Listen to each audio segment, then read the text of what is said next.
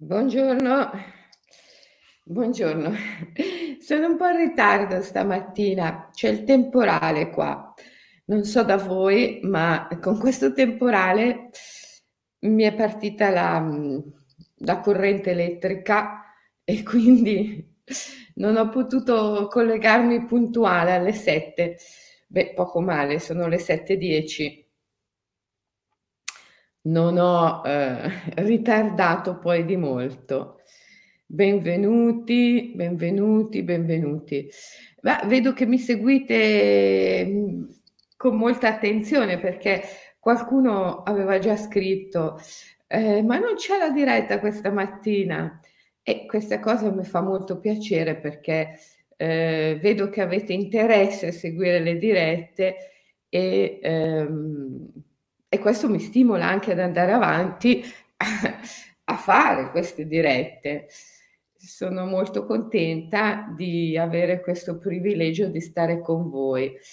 Alla mattina poi è, è bellissimo iniziare la giornata così con voi e sentire proprio anche tutto questo interesse. D'altra parte si capisce che in questo mondo così come messo, non c'è tanta occasione di fare anima. In televisione, con la carta stampata, anche si fa tutto tranne che anima.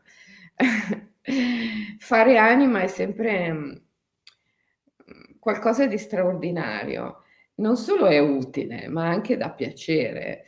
Ehm, rende tutta la vita più bella, più luminosa.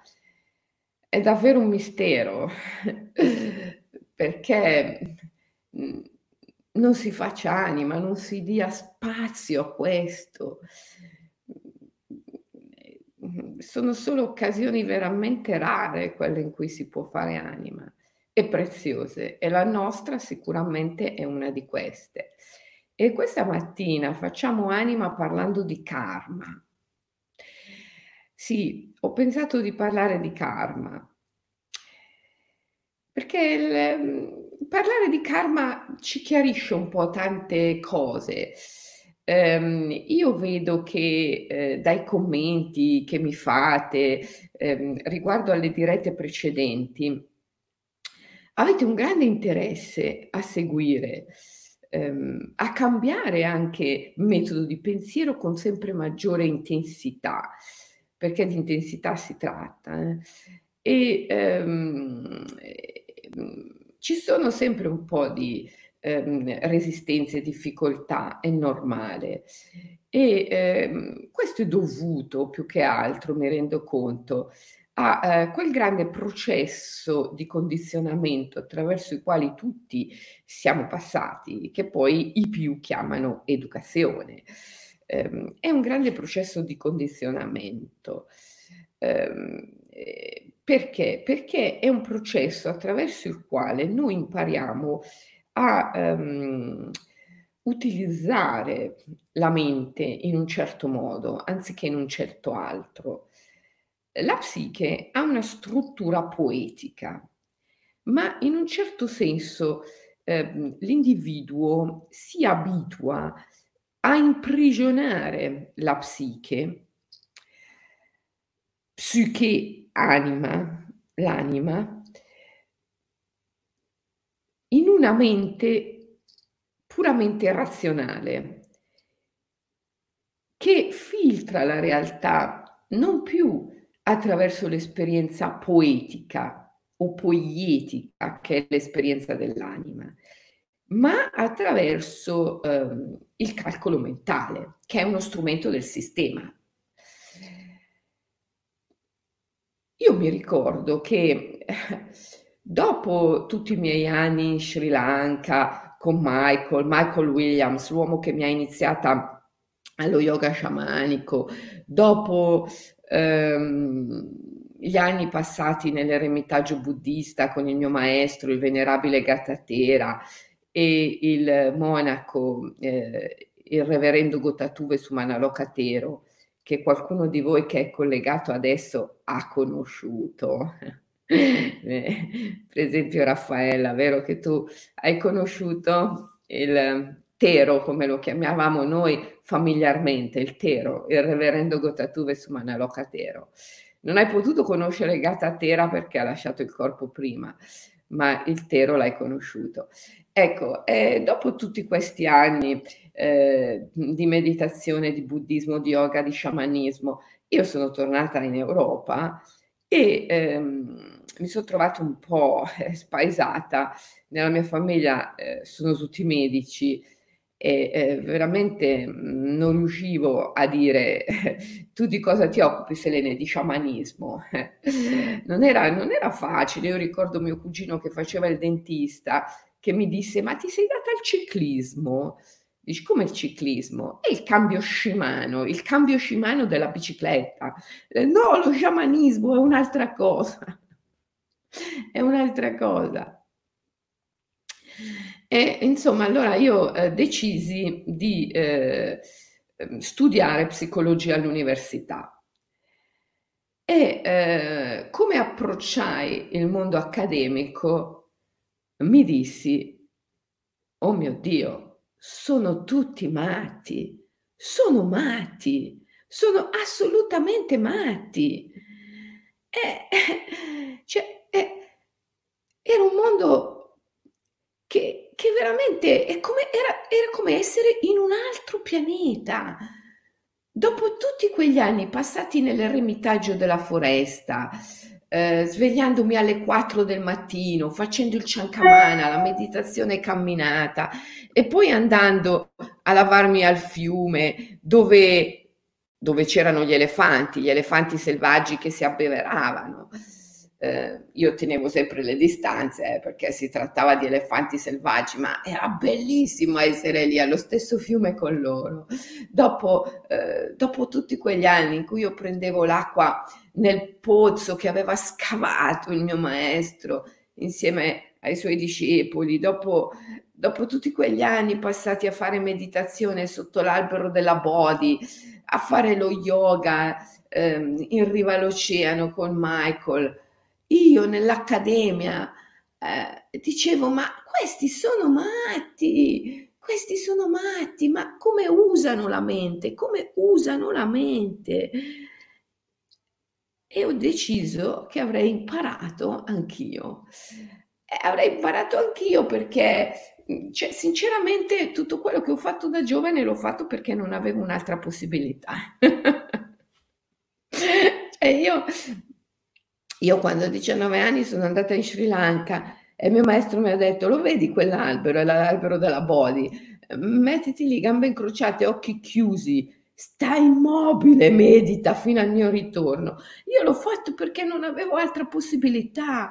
Io mi dicevo, se non lo faccio, questo mi butta fuori dall'eremitaggio e cosa faccio? Ritorno alla mia vita di prima che era un disastro, un disastro, un disastro, ero disperata. E quindi, e quindi ho meditato. E quindi ho meditato e medita oggi e domani sono entrata nel Samadhi e quindi ho capito che era una cosa meravigliosa. E, e, e così la stessa cosa è stata con l'Accademia. Io quando sono entrata ho detto questi sono tutti matti. Poi mi sono detta vabbè ma che altra possibilità ho? Tornare indietro non posso perché sia Michael sia il, sia il venerabile Gatatera avevano lasciato il corpo. Cosa tornavo in Sri Lanka a fare? Non era più il mio mondo. E per stare qui in questo mondo, io in qualche modo dovevo imparare il linguaggio perché non era possibile pensare di stare in questo mondo dove eh, lo sciamanismo era confuso col cambio scimano della bicicletta. Io vi parlo di 35 anni fa. Eh, ho detto io qua devo imparare il linguaggio, altrimenti come faccio? Cioè capite che come uno che finisce su Marte, sono tutti marziani, parlano il marziano e tu dici se non imparo il linguaggio cosa faccio qua? Allora io sono rimasta nell'accademia, mi sono pure laureata ehm, perché dovevo farlo per forza. Non è che avevo un'altra scelta. E piano piano ho imparato questo linguaggio. Però ogni giorno, ogni giorno, ogni giorno io mi dicevo, questi sono matti, questi sono matti. Eh, però, però ho imparato il linguaggio. oggi dopo, dopo tutti questi anni, io continuo a dirmi questi sono matti. e, però che altra possibilità ho se non quella di spiegare perché sono matti? eh, sono matti perché questo linguaggio, eh, questo modo di utilizzare la mente, questo modo meramente, esclusivamente, puramente razionale di utilizzare la mente, che esclude ehm, la modalità poetica, eh, questo modo di usare la mente crea dolore e sofferenza, crea schiavitù, dolore e sofferenza. E quindi ehm, per me utilizzare la mente in questo modo è eh, follia. Quando si può utilizzare la mente in un altro modo, chiaro, è un'altra mente, è un'altra mente quella che utilizzi in modo eh, poetico. Um, è, è, come se fosse proprio un'altra mente, è un altro metodo di pensiero, come direbbe Edgar Morin un altro metodo di pensiero, direbbe Edgar Morin, un metodo di pensiero capace di pensare la complessità delle cose, di vedere che il tutto è nella parte, la parte nel tutto, un metodo di pensiero capace di pensare in modo ricorsivo e di vedere che il, le cose accadono perché hanno un fine, non perché hanno delle cause, ovvero che il fine è già contenuto nelle cause. Eh, è un altro metodo di pensiero e quindi è un'altra mente, però questa mente eh, è capace di risvegliarti, eh, di liberarti, eh, di sciogliere ehm, l'illusione del dolore e della sofferenza. Quindi veramente vale la pena di cambiare metodo di pensiero. E eh, quando eh, ti rendi conto delle difficoltà che ci sono nel cambiare il metodo di pensiero, ti rendi conto che tutte queste difficoltà hanno sede nella mente stessa e eh, non sono esterne, non sono oggettive, hanno sede nella mente stessa e hanno a che vedere con eh, i due fenomeni di cui parla il Buddha e che sono l'attaccamento e la paura. Upadana, l'attaccamento. Secondo il Buddha, eh, l'essere umano ha 1500 attaccamenti, 500 del corpo, 500 dell'emotività e 500 della mente. E ehm, di vita in vita, di morte in morte, moriamo e rinasciamo allo scopo di sciogliere questi attaccamenti. In verità non moriamo e non rinasciamo, perché ciascuno di noi è l'eterno non nato mai creato, mai reale, mai irreale. Diciamo che creiamo l'immagine, la sensazione di nascere, morire, rinascere, rimorire, allo scopo di sciogliere gli attaccamenti e le paure.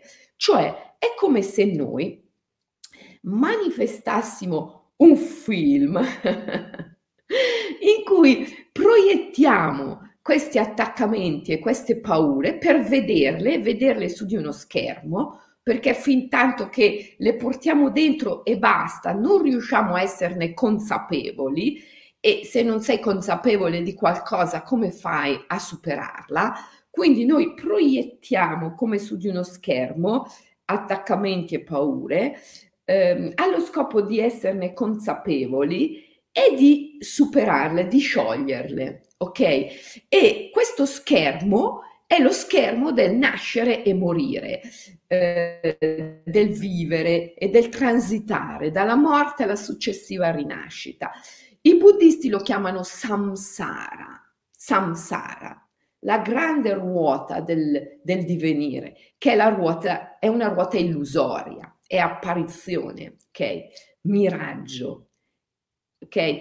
E um, il problema, il problema della mente è che una volta che tu hai proiettato tutto questo, sei nato, cioè hai creato l'impressione di nascere, manipola, manipola lo scopo, manipola l'obiettivo. L'obiettivo non diventa più la libertà, ma il potere, il controllo. E allora tu diventi prigioniero del tuo stesso film, tu diventi prigioniero della tua stessa proiezione. In questo modo si crea il dolore e la sofferenza. Perché? Perché questo film che doveva servire a sciogliere attaccamenti e paure, a diventarne consapevole e a scioglierli, e invece diventa la celebrazione dell'attaccamento e, e, e della paura. La, alimenta l'attaccamento e la paura. E tutto questo è dovuto al modo in cui tu utilizzi la mente. La mente dipende dallo scopo, dall'obiettivo che si dà. Se la mente si dà come obiettivo la libertà, e allora, allora recupera la sua capacità poetica, poietica, cioè si rende conto che tutto è creazione dell'anima, poiesi, e che tutto ha una struttura poetica. E quindi la mente in un certo senso collabora con l'anima e con il cuore, perché si rende conto che lei da sola non può intelleggere, non può capire la struttura di collabora con il cuore perché solo attraverso il cuore si può comprendere la poesia. Ma se la mente non si dà come fine la libertà, bensì il potere, il controllo, cioè se la mente vuole esercitare un potere, un controllo su tutta questa immagine che viene proiettata, è un casino pazzesco perché la mente non collabora più con il cuore, non collabora più con l'anima. E per esercitare, per illudersi di poter esercitare un potere su questa grande creazione immaginale, la mente non funziona più in collaborazione col cuore, non utilizza più un metodo poetico, ma un metodo meramente razionale, analitico, analitico. È questo che crea dolore e sofferenza. Mi capite? È tremendo. Il karma che cos'è? Il karma è il ricordo sacrosanto degli attaccamenti e delle paure che tu devi sciogliere. È il ricordo della missione che devi compiere. Devi liberare la principessa, devi liberare l'anima, devi liberare la poesia, la bellezza. Devi liberarli dagli attaccamenti e dalle paure e quindi da una mente ehm, che funziona in un modo errato sulla scorta della paura e quindi vuole il controllo, il potere, perché è animata dalla paura, anziché desiderare la libertà, perché è animata dal cuore, dall'amore. Quando la mente è animata dal cuore, dall'amore, desidera la libertà. Quando la mente è animata dalla paura, dall'attaccamento, desidera il controllo. Giusto? Quindi il tuo compito, la missione, la missione è liberare l'anima, la principessa, da una mente che è animata dalla paura e dal controllo e quindi trasformare la mente. In questa missione tu sei la principessa, tu sei il drago, tu sei eh, Barba Blu che tiene la principessa prigioniera e tu sei il principe che libera la principessa e sei anche il castello dove la principessa è rinchiusa. Tu sei tutte queste cose in questa missione.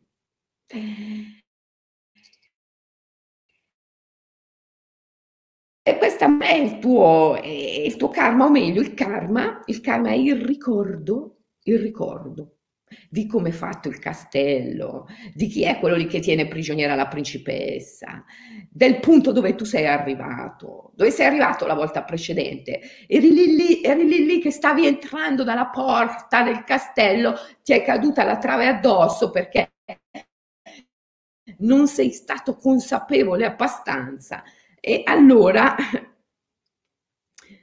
devi ricominciare da lì, devi riprendere da lì, ok?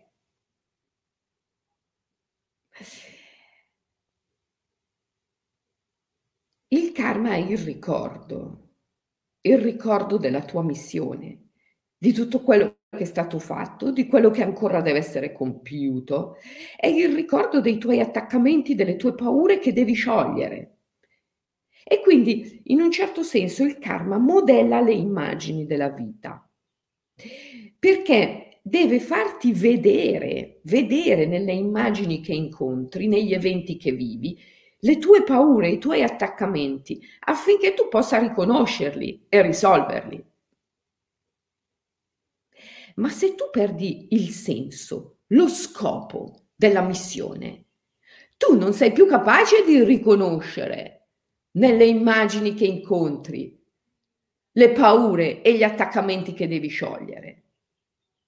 Eh, tu confondi, se perdi la memoria, confondi le immagini che incontri per eventi oggettivi. Allora, quando tu incontri uno stronzo, supponiamo. Ragazzi, a furia di cercare di semplificare le cose, io eh, metto i sandali alati di, di, Perseo e divento estremamente leggera, leggera, leggera, leggera. Mm. Contri uno stronzo nella vita, supponiamo. Eh, tu per, se tu hai perso la memoria, che quello lì è una tua proiezione, perché è lì per farti vedere i tuoi attaccamenti e le tue paure. E quindi la soluzione della relazione è nello scioglimento dei tuoi attaccamenti e delle tue paure, non è nella lotta contro di lui, ma è nello scioglimento dei tuoi attaccamenti e delle tue paure. Tu ingaggi con lui una lotta all'ultimo sangue nella quale il perdente sei sempre tu. perché stai lottando contro te stesso, perché quello lì è una tua proiezione. E l'obiettivo non è sconfiggere lui, l'obiettivo è risolvere i tuoi attaccamenti e le tue paure, che grazie a lui tu proietti, proietti nella sua immagine. Eh? Scusate, faccio entrare il gatto un momento.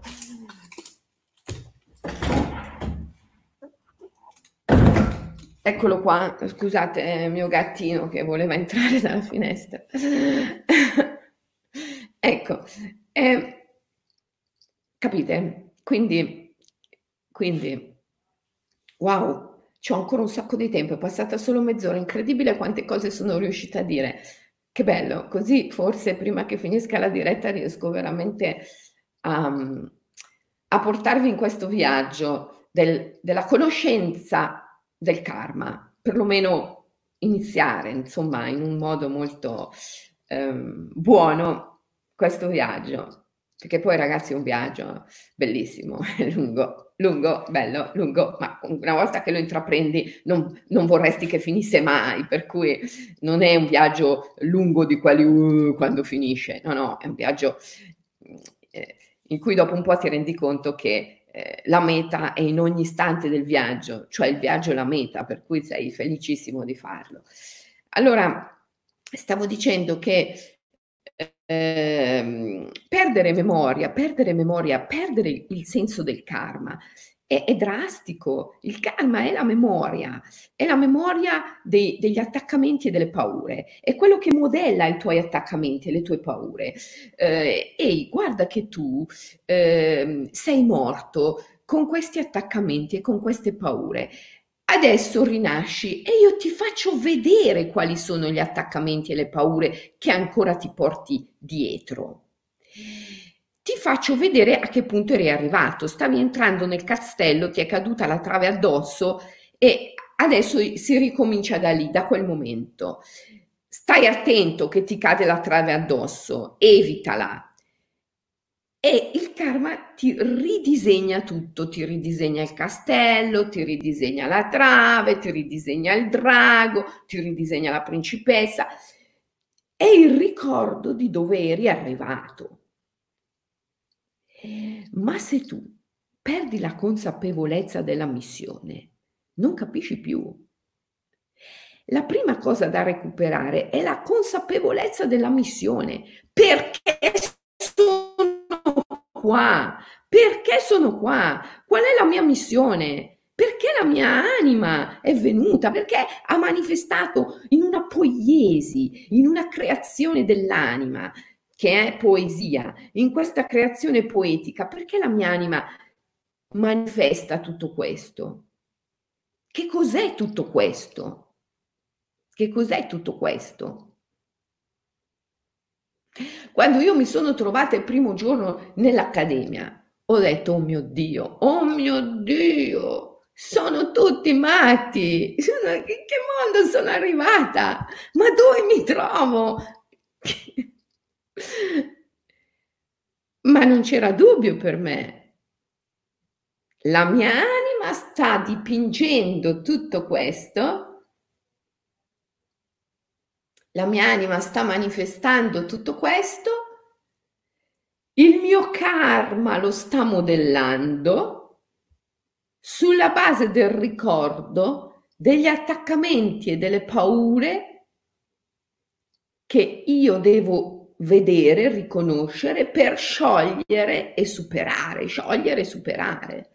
Quindi non mi è mai passato nemmeno per l'anticamera del cervello di dire ok, scappo, ok, mollo tutto. No, no, io fin dal primo giorno ho sempre avuto dentro di me questa eh, sensazione. Io di qui passerò, mi laurerò, mi laurerò. Eh, sarà una lotta perché eh, io eh, mi voglio laureare eh, sullo yoga, proprio l'ho fatto, l'ho fatto veramente. Mi sono laureata con una tesi sulla psicologia pratica dello yoga, integra- yoga integrale, perché nella sintesi dello yoga volume primo Sri Aurobindo dice lo yoga altro non è che una psicologia pratica. Io ho fatto questa eh, tesi di laurea con l'aiuto del di Karan Singh, il Maharaja Karan Singh che eh, avevo conosciuto grazie a Raymond Panikar. Eh, eh, insomma è stato bellissimo, poi alla fine mi sono anche divertita. Ehm, e, e, ho detto ok, mi lavorerò, cercherò piano piano di sciogliere i miei attaccamenti, le mie paure e di riuscire a fare questa cosa a modo mio. È stata dura, eh, è stata una lotta però, sapete, è stata una di quelle lotte, un po' come la lotta della ghianda per diventare quercia. Eh, caspita, quanto deve lottare una ghianda per diventare un'enorme quercia? Deve farsi strada eh, tra gli alberi, nella foresta per raggiungere il sole, perché se non raggiunge il sole come fa eh, a crescere, a divenire? Ehm, ma è, questa è, non è una lotta sofferta, non è il conflitto, sai, il conflitto quando tu eh, ti dibatti perché non sai quello che vuoi e, e, un giorno è così e l'altro giorno è cos'ha e quindi non sai quello che vuoi, non vedi la strada, per cui sei pieno di ansie, di paure, stai male. No, è la lotta che è l'aspirazione all'amore, è l'aspirazione alla libertà, è l'aspirazione a sciogliere attaccamenti e paure, è la lotta che è nella natura, ovunque, e, e, e che è compiuta in assenza di sforzo, perché la suprema condotta è assenza di sforzo, la lotta nella natura è compiuta in assenza di sforzo, senza dolore e senza sofferenza, con il senso del sacro, del darsi, dell'offrirsi, con la visione sempre della missione che è sciogliere attaccamenti e paure e con un senso poetico, la poesia. Certo che c'è dramma nella lotta, ma è un dramma in senso classico del termine, cioè in senso di pathos, emozione, energia, poesia, non in senso di dolore, sofferenza, vittimismo, che è un'altra cosa. È la mente ehm, mera, la mente analitica, la mente analitica trasforma, ehm, trasforma il, il pathos in vittimismo. È, è tremendo. Eh. Analitica, perché la chiamo mente analitica? Perché è la mente che vuole il controllo, vuole il potere. E allora porta in essere l'analisi, cioè prende l'immagine che è creazione poetica dell'anima e quindi come ogni creazione poetica è un'immagine complessa in cui il tutto è nella parte, la parte nel tutto e può essere compresa attraverso un'opera di sintesi, cioè abbracciandola, comprendendola, abbracciandola, abbracciandola, divenendola, includendola e divenendola, abbracciandola, comprendere, abbracciare. Eh? L'immagine può essere compresa solo in questo modo la mente analitica invece la, la seziona, eh, la, la seziona, la taglia, la spezza, la divide. E facendo questo la distrugge, la sporca, la sporca e la distrugge. Dopo non la comprende più. Certo che non la comprendi più, l'hai distrutta. Come puoi comprenderla? E allora cosa devi fare? Devi morire e rinascere perché devi ricreare quell'immagine.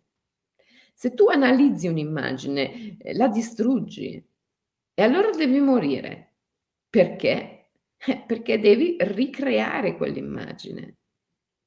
Ogni immagine che tu distruggi, muori insieme ad essa, perché l'immagine sei tu, sei tu.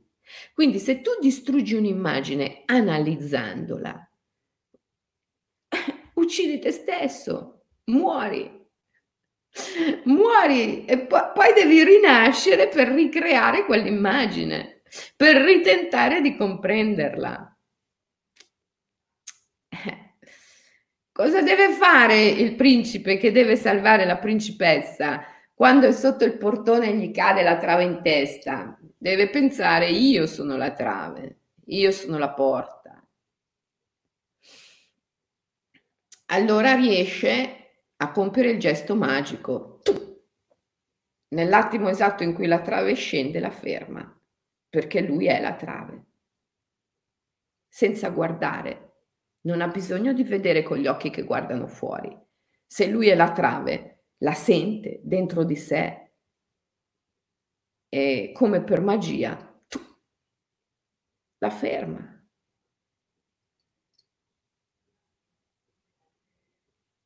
E per essere la trave bisogna sciogliere la paura e l'attaccamento, perché la paura e l'attaccamento ti barricano dentro un senso dell'io che ti impedisce di essere anche la trave, anche il drago, anche la principessa, anche il castello e tutto quanto il resto.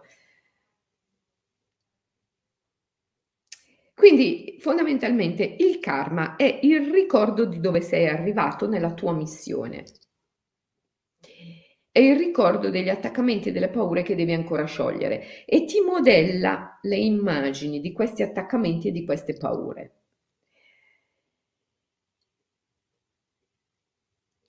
Il daimon, lo spirito guida, è il ricordo della missione.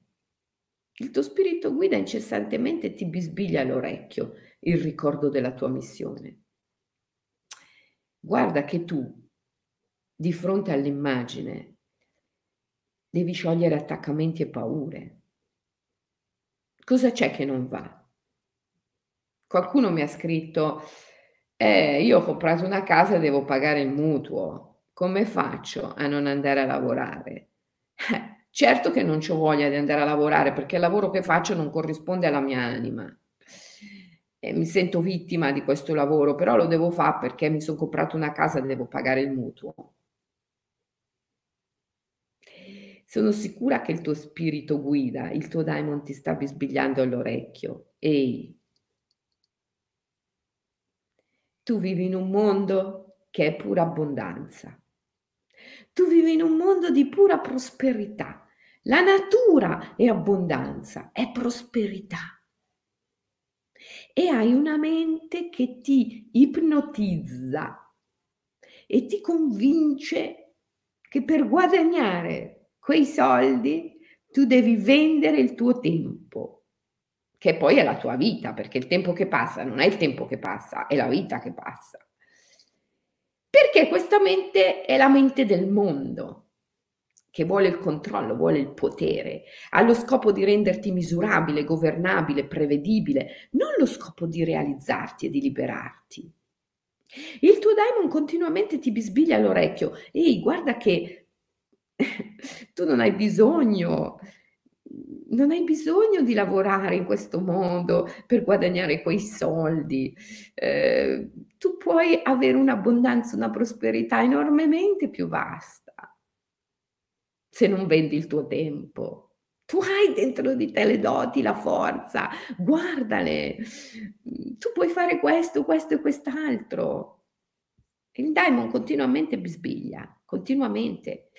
Problema è che la paura del mondo crea tutto un brusio, un brusio, un brusio continuo che è ipnotico e ti impedisce di sentire la voce del daimon. La, il karma continua, il karma continua a manifestare l'immagine, il karma continua a manifestare l'immagine del tuo bisogno di avere soldi, continua a manifestare l'immagine della tua mancanza, della tua penuria e del tuo bisogno di conquistare l'abbondanza, la prosperità. Affinché tu possa ascoltare la voce del daimon e sciogliere quelle paure e quegli attaccamenti che ti tengono nello stato di vittima. Il problema è intelleggere, comprendere l'immagine nel giusto modo. Comprendere l'immagine nel giusto modo vuol dire avere il giusto obiettivo. Se tu hai l'obiettivo della libertà, allora improvvisamente riesci a sentire la voce del, dello spirito guida che prevale sulla voce, sul brusio del mondo. Ma se tu come obiettivo hai unicamente quello di guadagnare dei soldi,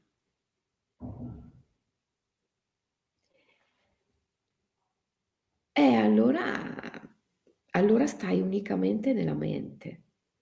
E la mente è il brusio, e la mente è la paura, e la mente è il condizionamento. Devi smetterla di avere come obiettivo guadagnare quei soldi. Tu devi avere come obiettivo la tua libertà. E allora magicamente tu fermi la trave, perché magicamente divieni anche la trave. Magicamente riesci a sentire la voce del daimon, magicamente riesci a ricordare i talenti, le doti, a risvegliarle dentro di te, magicamente riesci a partecipare all'abbondanza e alla prosperità naturale di questo mondo.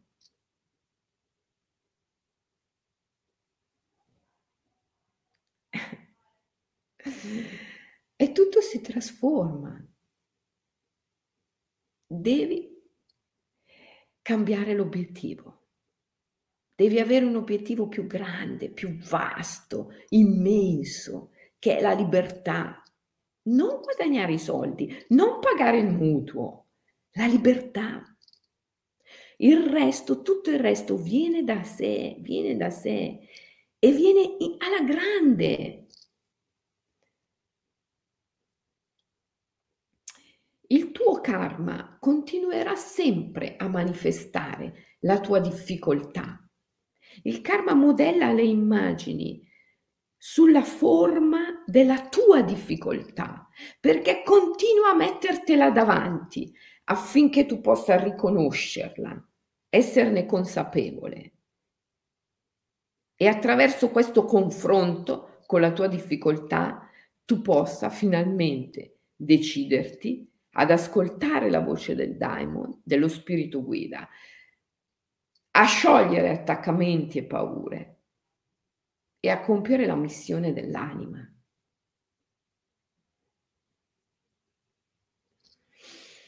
Mi spiego? Cioè, sostanzialmente, è come se nella grande opera di salvare la principessa ti fosse caduta la trave addosso. Ti sei addormentato, ti risvegli, rinasci e c'è qualcuno che ti convince che tu sei il guardiano della porta. Eh, e tu cosa fai? Passi la vita a star lì a fare il portiere, a sorvegliare la porta. Ma tu non sei quello che deve sorvegliare la porta. Tu sei il principe che deve liberare la principessa. Tu sei il principe che deve liberare la principessa. Non sei il guardiano della porta. Sei il principe che deve liberare la principessa. Allora trova lo vero scopo, trova la vera missione. Allora puoi diventare consapevole del tuo karma, del perché si formano quelle immagini e proprio sempre quelle immagini, sempre le immagini con una medesima natura. E allora puoi diventare consapevole che l'immagine in verità è interna, è una tua apparizione, non è oggettiva sciogliere gli attaccamenti e le paure sulla base delle quali la, l'immagine si forma e risolverla, risolverla. A questo scopo devi usare una mente poetica, devi usare la poesia, devi usare il cuore, perché l'immagine non può essere compresa con la mente analitica. La mente analitica di fronte alla, alla porta, quando ti risvegli e ti trovi di, di, fronte alla porta e devi riprendere la missione da dove l'hai interrotta, la mente analitica analizza l'immagine e conclude, ah, tu sei il portiere, il guardiano della porta. Ma non è vero! E la mente analitica non riesce ad abbracciare la complessità dell'immagine. Questo può farlo solo il cuore con una visione poetica. E allora capisci che tu sei il principe che deve liberare la principessa, non il portiere. Tu sei il signore del castello, non il portiere tu sei il signore del castello, non il portiere.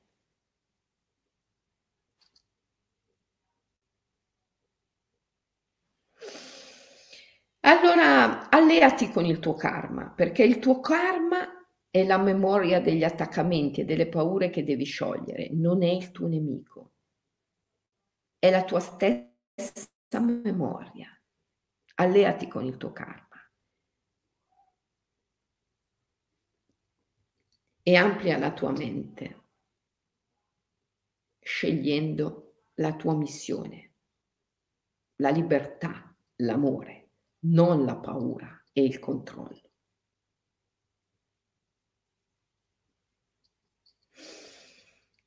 Ciao, oggi piove, c'è il temporale, bellissimo stare sotto la pioggia.